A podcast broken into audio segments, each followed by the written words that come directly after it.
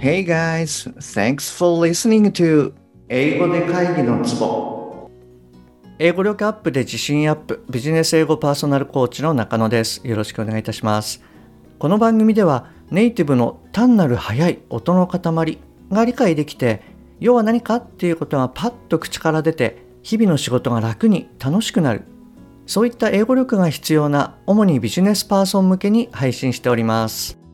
えっと今日はですね発音の方をやっていきたいと思いますであの今回もですねクライアントさんとのセッションからの、まあ、気づきこれをですねシェアさせていただきますであの今日聞いていただきますとどこまでちゃんと英語ってこう聞かなきゃいけないの？っていうことに関して、まあ、何らかの気づきを得ていただけるかなと思いますので、ぜひ最後までお聞きくださいね。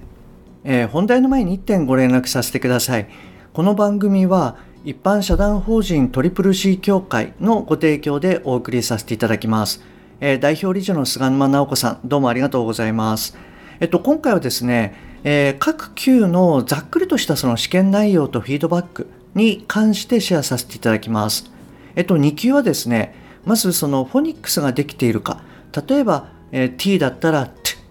f だったら f っていうこの音ですね。これがまあ身についているかどうかです。で、それと、あと、まあ短文の音読ですね。えー、ざっくり10単語程度。で、いわゆるその英語っぽい発音ができているかどうか。これが2級になります。はい。で、えっ、ー、と、1級はですね、フリーで自己紹介。それから短文、あとはまあ短い物語ですね、えー、ざっくり40単語から60単語くらい、はい、こういったまあ文章を読むと。で、えー、特急はですね、まあ、私たちがこの苦手とする例えば L とか R とか、まあ、TD、TH とか、はい、こういったあの音の、まあ、こういったものを含む単語の発音とかあとは短文の物語の音読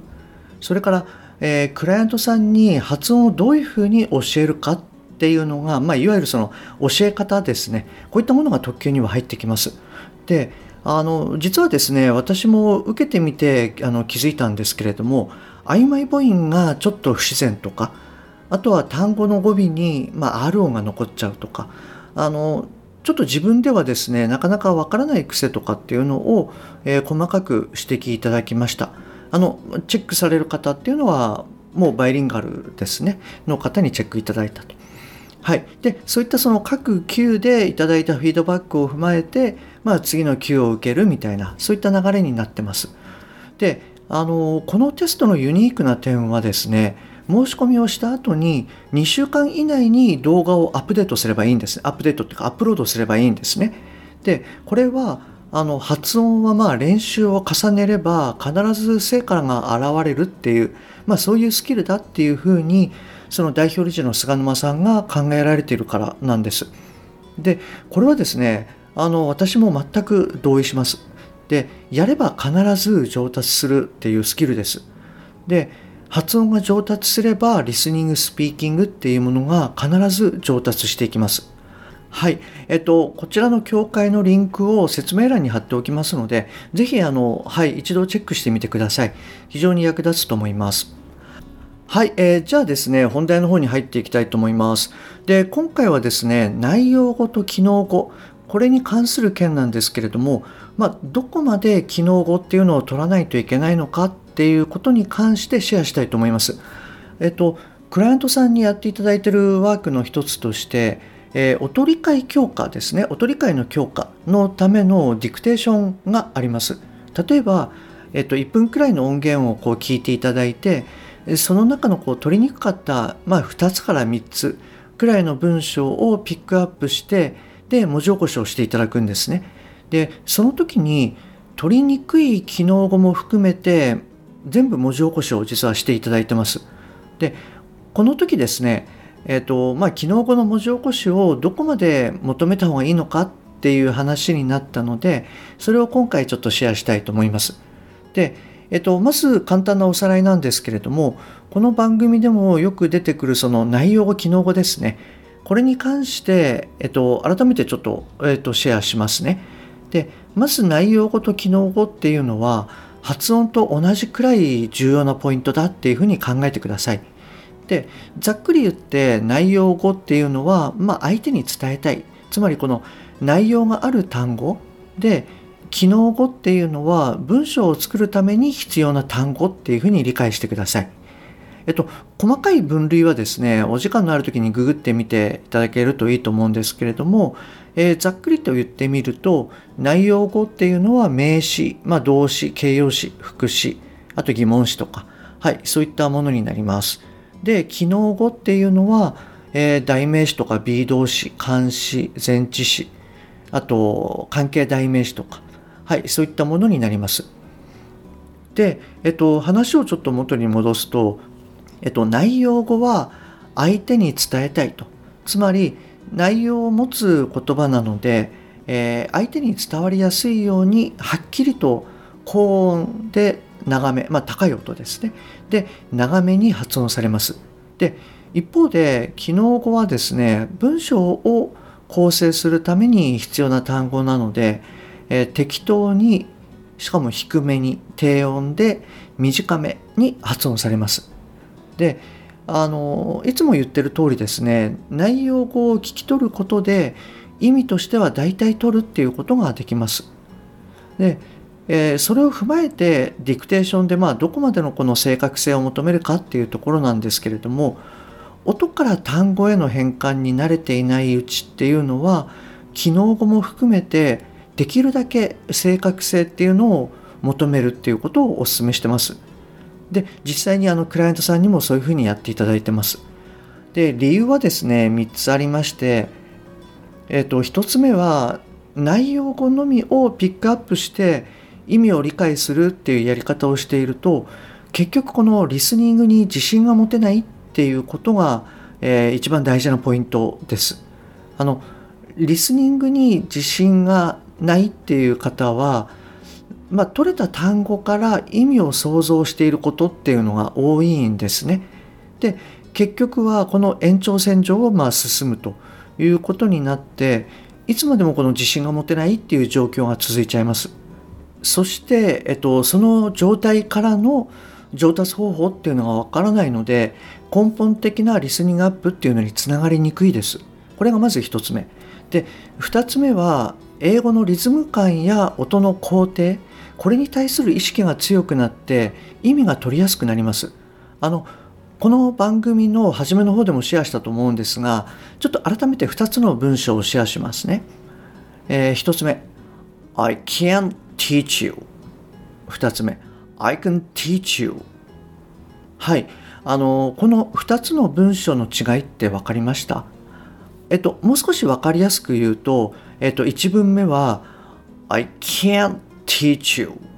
と言っていて、えー、2文目は I can teach you と言ってます。つまり1文目は can't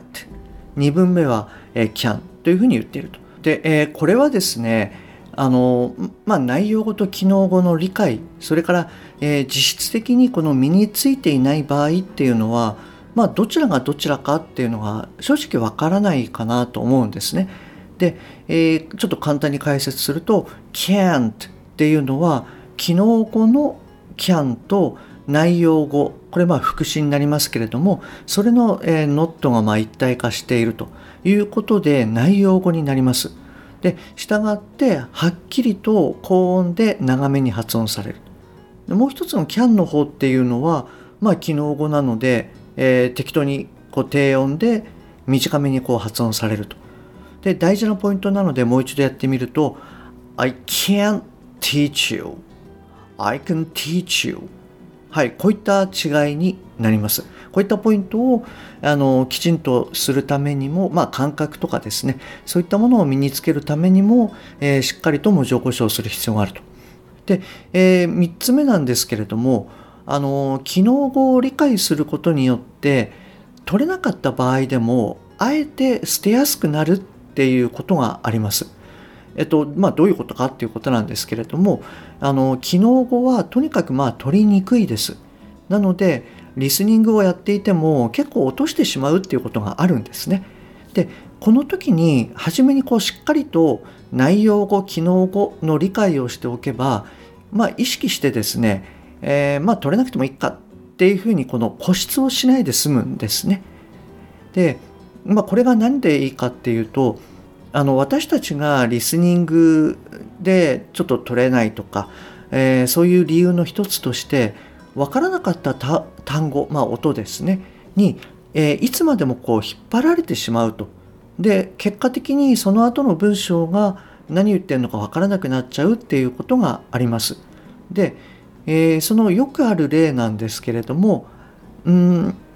なんか知ってるんだけど意味が出てこないっていうものとなんかぐしゃってなっちゃっていて、えー、しょっちゅう出てくるんでよくわからないと。つまりその機能語っていうのは低く短く弱く発音されるので、えー、ぐしゃってなりがち。でそれが文の中にしょっちゅう出てくるんで分かんなくなっちゃうっていう、はい、そういったものになります。でまあ、あの今の2つ目がですね特にこう機能語が影響しているっていうことが多いです。でまあもちろんですね内容語だけ取ればいいっていう教え方もあると思うんですけれどもその方法だとあまりこの上達が感じにくいし壁にぶつかっちゃった場合っていうのにどうやって伸ばしていくかっていうので困ることっていうのが結構あります。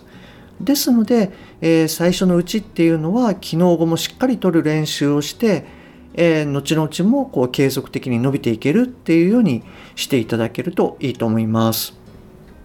はい、えー、今日も最後までお聴きいただきましてありがとうございます。もし今回のが役に立っていれば、ぜひ購読ボタン、もしくはフォローをしてくださいね。また、もしあなたのお近くで英語が聞けなくて困ってる、英語がパッと話せなくて辛い、自宅からの電話会議が大変という方がいらっしゃいましたら、ぜひこの英語で会議のツボを教えてあげてください。一人でも多くの方にお役立ちいただけると嬉しいです。そして私の LINE では週1でのお役立ち情報やクイズなどを行ってます。また、あなたにベストな英語習得方法はの診断ゲームもありますので、よろしければ私の LINE を覗いてみてください。URL を番組の説明欄、もしくはチャプターに貼っておきます。Okay, that's all for today. Thanks for listening. See you next time. バイバーイ。